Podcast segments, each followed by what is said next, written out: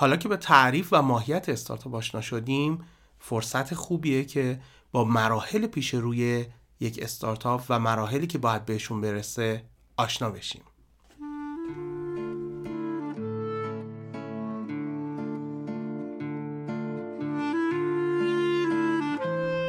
سلام. من ناصر قانمزاده هستم. به سومین قسمت پادکست مدیر ممتاز خوش اومدید. توی این پادکست ما سعی می‌کنیم که با هم همسفر باشیم و خودمون رو تبدیل کنیم از کسی که ایده داره به کارآفرین از کارآفرین به مدیر حرفه‌ای و از مدیر حرفه‌ای و برتر به یک رهبر. شما ممکنه هر جای این مسیر به ما پیوسته باشید. اون اوایل ایده داشتن باشید اواسط استارتاپ داشتن باشید یا نه. مرحله استارتاپی رو طی کرده باشید و الان در مرحله ساخت شرکت باشید و واقعا می‌خواد از خودتون مدیری ممتاز بسازید. یادتون باشه من خودم هم توی همین مسیر هستم و دارم سعی می‌کنم که مدیر و رهبر بهتری باشم. امروز به سه مرحله حیاتی عمر یک استارتاپ می‌پردازیم و در قسمت دوم هم به پذیرندگان آغازین و اینکه چرا یک استارتاپ باید با پذیرندگان آغازین شروع کنه خواهیم پرداخت. خب استارتاپ وقت از زمانی که ایده داره به سه تا مرحله سه تا در واقع مایلستون باید برسه و یکی یکی اینها رو طی بکنه. البته برای رشد استارتاپ مدل های مختلفی هست ولی تجربه که من دارم و چیزی که تو این سالها خوندم تقریبا روی این سه مرحله بیشتر افراد اتفاق نظر دارن و خیلی هم مدل خوب و عملیه در عمل خیلی به کار میاد.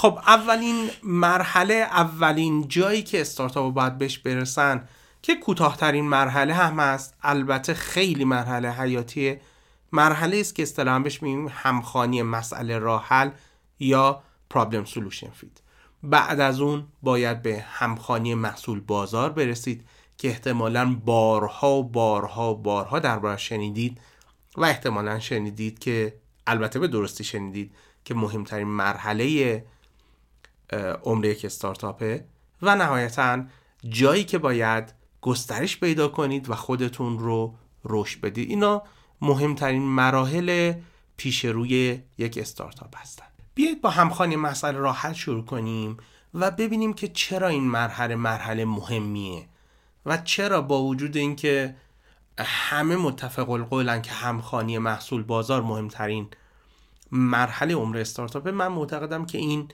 حیاتیه. چند تا علت خیلی در واقع ساده وجود داره برای اینکه این مرحله رو حیاتی می‌کنه. اول تعریف کنیم که همخانی مسئله راه حل کجاست. خیلی ساده است. همخوانی مسئله راه حل جاییه که شما این مسئله که ارزش حل کردن داره پیدا کردید. بذارید یکم اینو بشکافیم.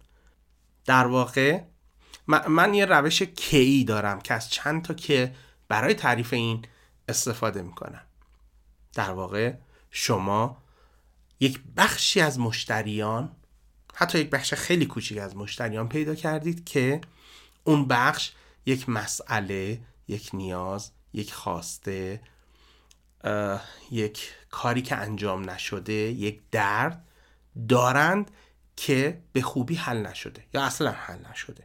و حالا شما این بخشی که مسئله حل نشده داره رو پیدا کردید و فکر می‌کنید که می‌تونید حلش کنید. حالا شما این بخش رو پیدا کردید که این مسائل رو داره و شما یه راه حلی براش دارید که این بخش حاضرن براش اونقدر پول بدن که برای شما جذاب باشه.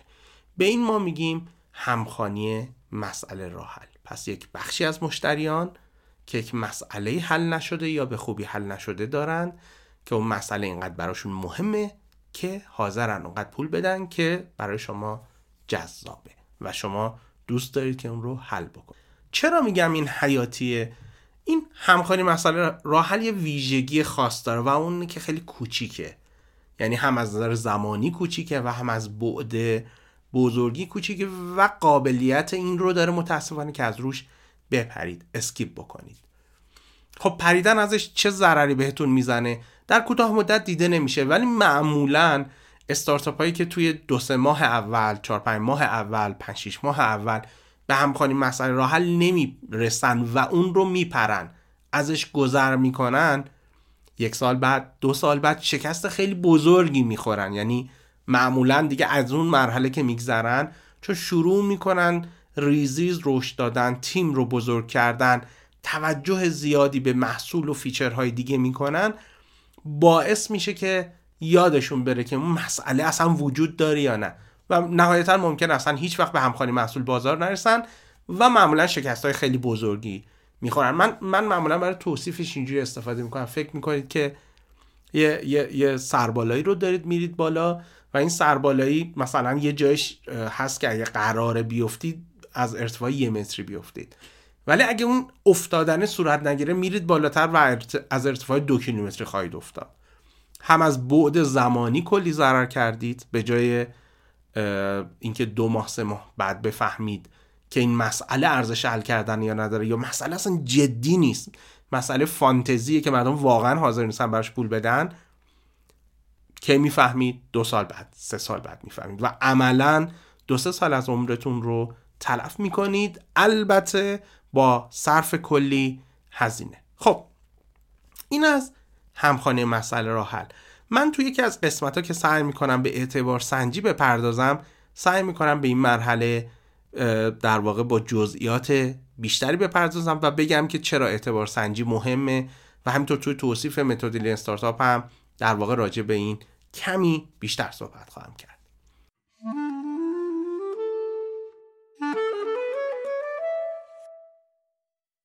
مرحله بعدی که خب خیلی راجبش صحبت میشه خیلی احتمالا از سرمایه گذاران به ویژه سرمایه گذاران غربی Silicon Valley شنیدید ازش.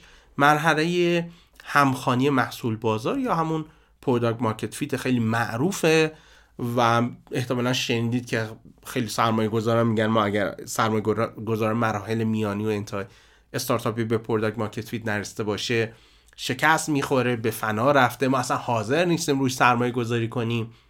و احتمالا شنیدید که نزدیک 80 درصد استارتاپی که به همخوانی محصول بازار نمی‌رسن شکست می‌خورن. البته این 80 درصد حسیه ها. حالا آمار دقیق ازش وجود نداره. به بیان دیگه 80 درصد استارتاپ تو این مرحله تا قبل از همخانی محصول بازار شکست می‌کنن از اون 90 خورده درصد که گفتیم در واقع ازشون شکست می‌خوان علتش هم که خب تعداد زیادیشون به اینجا نمی‌رسن. تعداد بسیار زیادی از استارتاپ ها به مرحله همخانی محصول بازار نمی‌رسن. به جایی که واقعا چیزی که واقعا مردم می‌خوان بسازه چیزی که حالا توده مردم تعداد زیادی از مردم می‌خوان نرسیدید. و نهایتا بعد از اونه که بعد از همخانی محصول بازاره که شما باید وارد ساخت شرکت مرحله که در واقع توی بخش دوم پادکست بخش دوم حالت فسگونه پادکست بهش خواهیم پرداخت و در واقع ماهیت وجودی این پادکست اینه که به اون بپردازه. بعد از این رخ میده. بعد از اینه که ما باید بریم توی اسکیل کردن و گسترش دادن و بزرگ کردن تیم تبلیغ دادن. قبل از این اشتباه محضه. من بارها جاهای مختلف مثلا توضیح دادم که استارتاپ نباید بره تو تبلیغات پولی قبل از همخانی محصول بازار. استارتاپی که به همخانی محصول بازار نرسته نباید بره بیلبورد بزنه. این جزء ادبیات و چیزهایی که تقریبا همه روش 100 درصد توافق دارن که آقا استارتاپی که روز اول هنوز به همخانی مسئله راه حل نرسیده میره بیلبورد می‌گیره. این خیلی خطر خیلی خیلی خطرناکه. و باعث از بین رفتن اون استارتاپ میشه. چون پولش رو هدر میده و اون استارتاپ دچار رشد در واقع مصنوعی یا فیک گروس میشه و, و فکر می‌کنه که داره پیشرفت می‌کنه.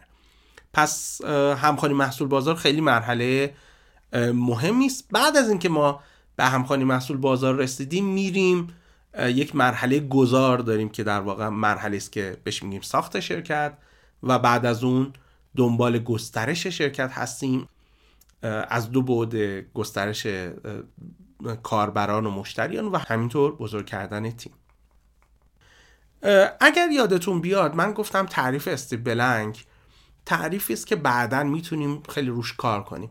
و اون تعریف داشت می‌گفت که استارتاپ در واقع سازمان موقتیه که در جستجوی یک مدل کسب و کاره که حالا با ویژگی خاص خودش. خب همخانی مسئله راحل و همخانی محصول بازار جایی که ما کماکان تو اون فاز جستجو هستیم.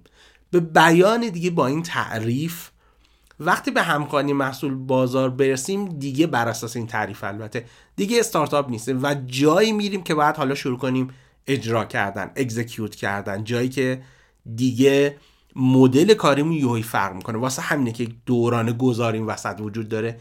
چون ماهیت رفتاری استارتاپ یعنی از کسب و کاری که دنبال در جستجوی یک مدل کسب و کار بوده تبدیل میشه به کسب و کاری که در دنبال اجرای بهتر و با عملکرد بالاتر اون مدل کسب و کاره.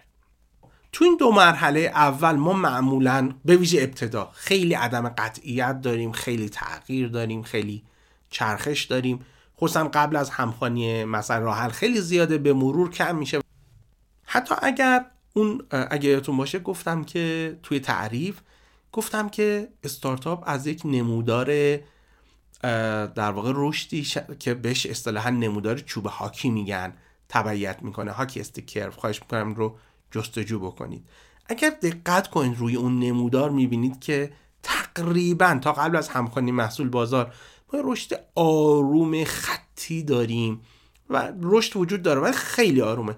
وقتی به همخوانی محصول بازار می‌رسیم یوهایی استارتاپ رشد نمایی پیدا می‌کنه و میره به سمت بالا. برای همین هم هست که اینقدر روی همخوانی محصول بازار در واقع تاکید میشه. من یک قسمت رو اختصاص خواهم داد از این پادکست به همخوانی محصول بازار. الان جلوی روم نمودار سه سال اول عمر کافه بازار هست و دقیقا توی نموداری که دارم البته اسلاید های من رو روی اینترنت می‌تونید پیدا بکنید. یک نقطه مشخصه که تقریبا حدودای جولای 2013 است که این یوهایی جهش خاصی می‌کنه کافه بازار و میره از اون موقع است که شروع می‌کنه به رشد کردن. همین اتفاق رو برای آپارات دارم می‌بینم. یعنی باز داره رشد می‌کنه. یوی سال 93 است که آپارات رشد خیلی زیادی داره و, و فکر می‌کنم اون نقطه ایه که بهش یه همخوانی محصول بازارش رسیده.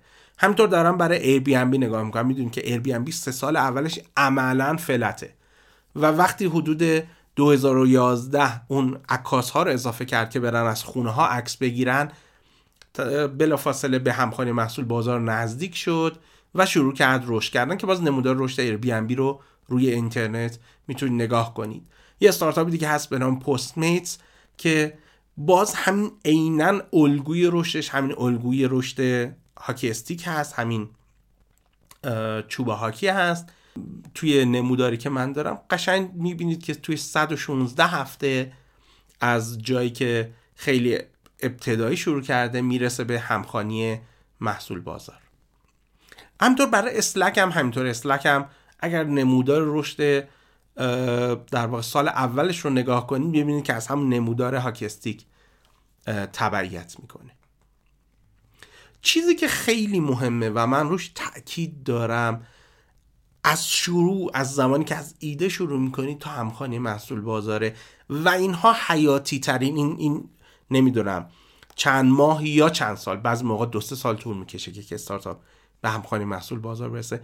بدون تعارف حیاتی ترین بخش عمر استارتاپ شماست و اگر به اونجا نرسید احتمال شکستتون خیلی بالاست. واسه همینم عرض کردم که 80 درصد استارتاپ حدودا البته به این نمی‌رسن. و مهمترین کاری که یکی از مهمترین کارهایی که شما تا قبل از رسیدن به همخانه محصول بازار دارید اینه که برید با مشتریاتون صحبت کنید به شیوه درست و با روش درست با مشتری ها رو در رو صحبت کنید و ازشون بازخورد بگیرید و بازخورد رو اعمال بکنید. به اندازه کافی ما با سه مرحله عمر استارتاپ آشنا شدیم. البته باز هم تاکید می‌کنم که من سعی می‌کنم مثلا یک قسمت رو به اعتبار سنجی و یک قسمت رو هم به همخوانی محصول بازار یا هم product market fit بپردازم.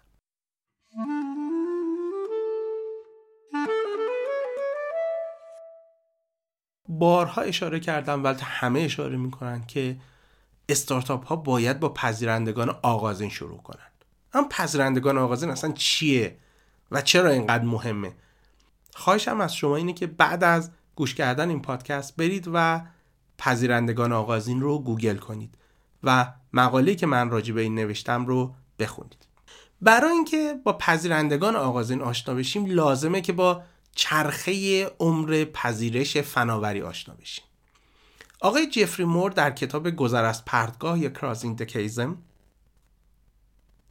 آقای جفری مور در کتاب گذر از پردگاه یا کراسینگ دکیزم که ویرایش یکش سال 91 منتشر شد و ویرایش سهش سال 2014 این مطلب رو و این عبارت پذیرنده آغازین و همینطور اون پردگاه رو خیلی در واقع بهش به صورت خاص پرداخت. گرچه اون وامدار ایده انتشار نوآوری ها یا دیفیوشن of Innovations بود که کار اورت راجرز معروف بود که با کتاب به همین نام Diffusion of Innovations در واقع این چرخه رو توضیح داده بود. اما این چرخه چی میگه؟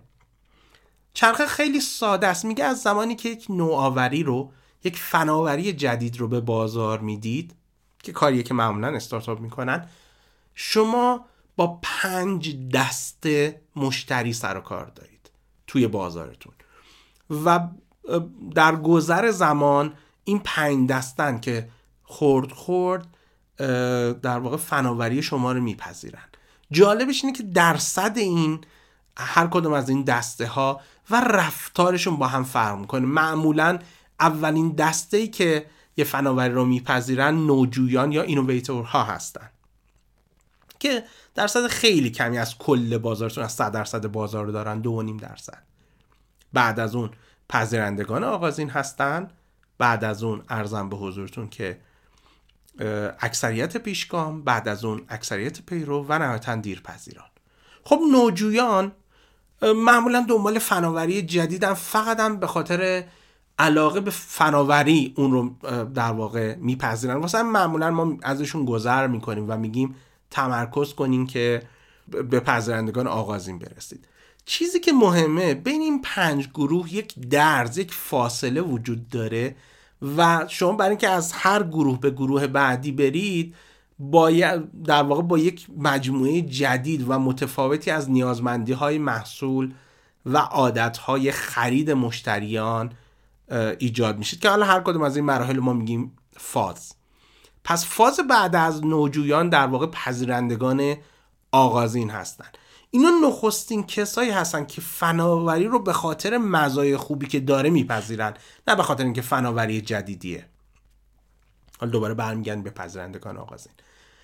خب بعد از پذیرندگان آغازین اکثریت پیشگامه. اما درز بینشون اینقدر پهن و عمیقه که دیگه بهش درز نمیگیم میگیم پردگاه یا همون کزم یا دره. که کل کتابی که آقای جفری مور نوشته اصلا عنوانش اینه کراسینگ کزم یعنی گذر از اون پردگاه. کلش به این می‌پردازه که چطور کسب و کارهای نوآور و فناور از این پردگاه گذر کنن.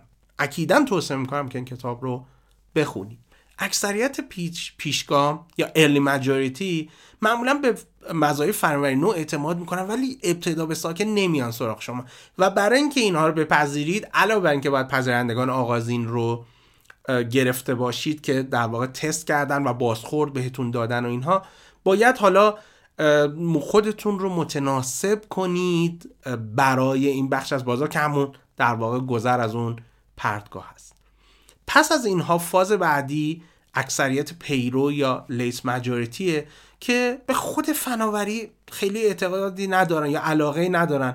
منتظر میشن که رهبر بازار تثبیت بشه استانداردها جا بیفته و بعد برن اون محصول یا فناوری رو بخرن.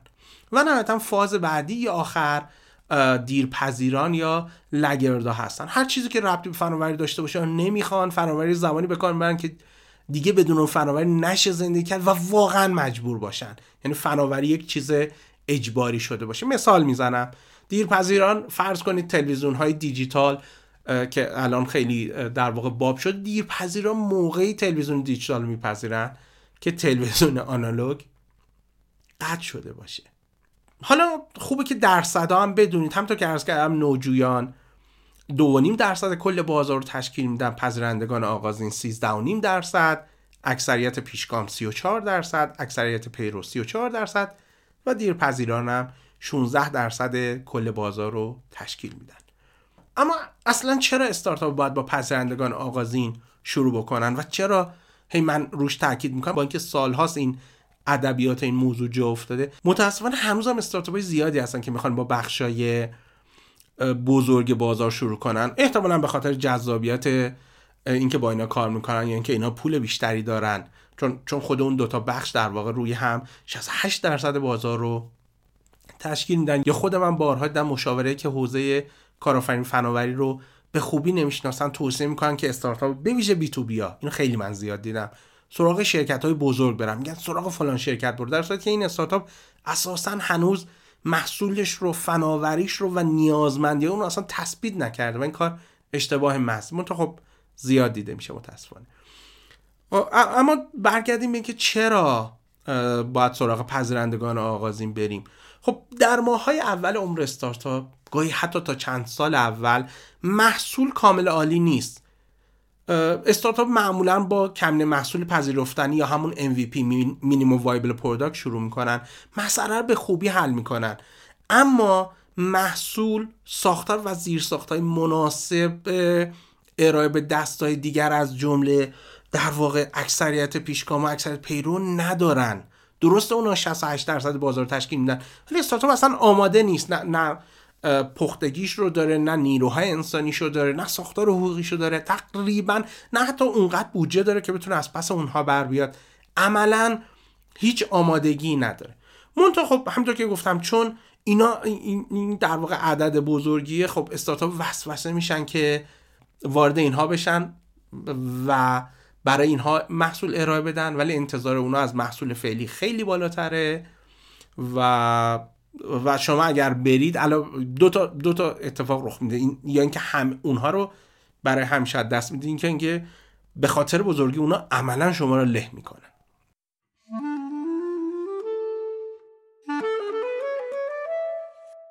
اما چرا پذیرندگان آغازین گزینه مناسبی برای شروع هستن؟ خیلی ساده است. اینا سه تا ویژگی دارن. که همین سه تا ویژگی باعث میشه که بهتر پیداشون کنیم. بارها از من پرسیده میشه به ویژه تو کارگاهی که قبلا برگزار می‌کردم اینه که اوکی ما فهمیدیم که باید با پذیرندگان آغازین شروع کنیم. اصلا چطور پیداشون کنیم؟ همین سه تا ویژگی به شما کمک می‌کنه که پیداشون کنید. خب ویژگی یکیشون اینه که مسئله ای دارن که ما داریم حلش می‌کنیم. یعنی مسئله که ما دنبال حل کردنش هستیم و پذیرندگان آغازین دارن. این یک. دو اینکه به خوبی می‌دونن این مسئله رو دارن. در صورت که توی دسته های دیگه توی فازهای دیگه ما تازه باید بریم متقاعدشون کنیم که ایوه الناس شما این مسئله رو داری. در صورت که پذیرندگان آغازین خیلی خوب می‌دونن مسئله رو دارن. اما یه ویژگی سوم خیلی خوب هم دارن. همین الان قبل از که حتی شما مسئله رو حل کنید قبل از که با شما آشنا بشن فعالانه چون مسئله براشون جدیه فعالانه دنبال حل این مسئله پس اگر راه حل مناسب ببینن خیلی سریع و با آغوش باز میپذیرنش. و خیلی هم دنبال این نیستن که قبلا اینها تست شده باشه استاندارد شده باشه. همین که شما بتونید مسئله رو به خوبی حل کنید یا بهتر از دیگران حل کنید سراغ شما میان. البته باید از شما بشنون و اینکه متوجه بشن که شما وجود دارید. خب پس ما گفتیم که سه تا ویژگی دارن مسئله رو دارن می‌دونن که اون مسئله رو دارن. و فعالانه دنبال اون هستن. پس ما برای اینکه پذیرندگان آغاز رو پیدا کنیم باید رفتارهایی که این دسته از مشتریان که این سه تا ویژگی رو دارن از خودشون بروز میدن رو پیدا کنیم و ببینیم اونها به کجاها معمولا سرک می‌کشن. بذارید من دو تا مثال بزنم و با این دو مثال بحث پذیرندگان آغازین رو به پایان برسونیم. و البته این پادکست رو. Airbnb رو که می‌شناسید. Airbnb برای یک حل مسئله شروع شد و از می‌دونید که از یک کنفرانس و در سان فرانسیسکو شروع شد. مسئله چی بود؟ این بود که نمی‌تونستن در واقع هتل ارزون پیدا کنن به ویژه نزدیک جایی که کنفرانس وجود داشت. چون تو اون برهایی که کنفرانس های بزرگ بود با توجه به کوچکی سان فرانسیسکو برخلاف تصور معمولا هتل ها خیلی گرون می شدن معمولا این افراد چه ویژگی داشتن؟ خب می‌خواستن بیان کنفرانس و هتل هم براشون گرون بود. مثلا چه کاری از خودشون بروز میدن یکی از رفتاره که از خودشون بروز می‌دادن اینه که تو فروم های مختلف تو انجمن های مختلف پست می‌کردن که من دارم برای فلان کنفرانس مثلا میام سان فرانسیسکو و دنبال مثلا اگر اتاق داشته باشی دنبال اتاق میگردم یا اگه تخت اضافی داری دنبال اون میگردم یا اگر نمی‌دونم روی مبلتون میشه خوابید من دنبال اون میگردم. یا اگر اتاق هتلتون امکان اشتراک گذاری داره من دنبال اون میگردم. پس بنیانگذاران بی رفتن توی این فروم ها و توی جاهایی که این افراد می‌تونستن اینا رو پست بکنن دنبال مشتریاشون گشتن. مثال بعدی مثال اوبره. خب می‌دونید که ایده اوبر توی پاریس به ذهن بنیانگذارشون رسید. ولی از سان فرانسیسکو شروع کردن. موقعی که رفته بودن برای فکر کنم یه کنفرانس توی پاریس بز... نتونستن ماشین بگیرن اون اونجوری که می‌خواستن و وقتی برگشتن سان فرانسیسکو گفتن که خب چیکار کنیم که یک ماشین رو به سرعت پیدا کنیم؟ در واقع مسئلهش این بود که نمیشه به سادگی یک تاکسی پیدا کرد توی سان فرانسیسکو گفتن مشتری های ما کیان؟ اونن که می... همین مسئله رو دارن می‌دونن مسئله رو دارن و فعالانه دنبال حل مسئلهش هستن. معمولا این افراد توی ارزم به حضورتون توی فروم هایی مثل یلپ اگه اسمشو بشه فروم گذاشت درباره در واقع شرکت های تاکسیرانی یا همین آژانس های تاکسیرانی می نوشتن خب اینا گزینه های خیلی خوبی بودن برای شروع. پس این هم یک نمونه دیگه. من فکر کنم به اندازه کافی راجع به پذیرندگان آغازین و اهمیتش صحبت کردیم و اینکه لازمه با پذیرندگان آغازین شروع کنید و لازمه اونها رو پیدا کنید. گرچه اونها هم فعالانه دنبال پیدا کردن شمایی که مسئلهشون رو دارید حل می‌کنید هستن. در چند قسمت بعد من مفصل سعی می‌کنم راجع به متد lean startup اعتبار سنجی و همخوانی محصول بازار یا هم product market fit صحبت بکنم. ممنون که این قسمت پادکست رو گوش دادید. خوشحال میشم که ما روی Castbox Apple Podcast Spotify Google Podcast و هر نرم افزار پادگیر دیگه که استفاده می‌کنید دنبال کنید و دوستانتون رو هم مطلع بکنید. همطور خیلی ممنون میشم که به ما روی این پلتفرم ها امتیاز بدید. توی قسمت های بعد چشم انتظارتون هستیم. من ناصر قانمزاده هستم و من رو روی توییتر و اینستاگرام با آیدی قانمزاده G H A N E M Z A D H می‌تونید دنبال کنید. تا قسمت بعدی مدیر ممتاز. خوب باشید.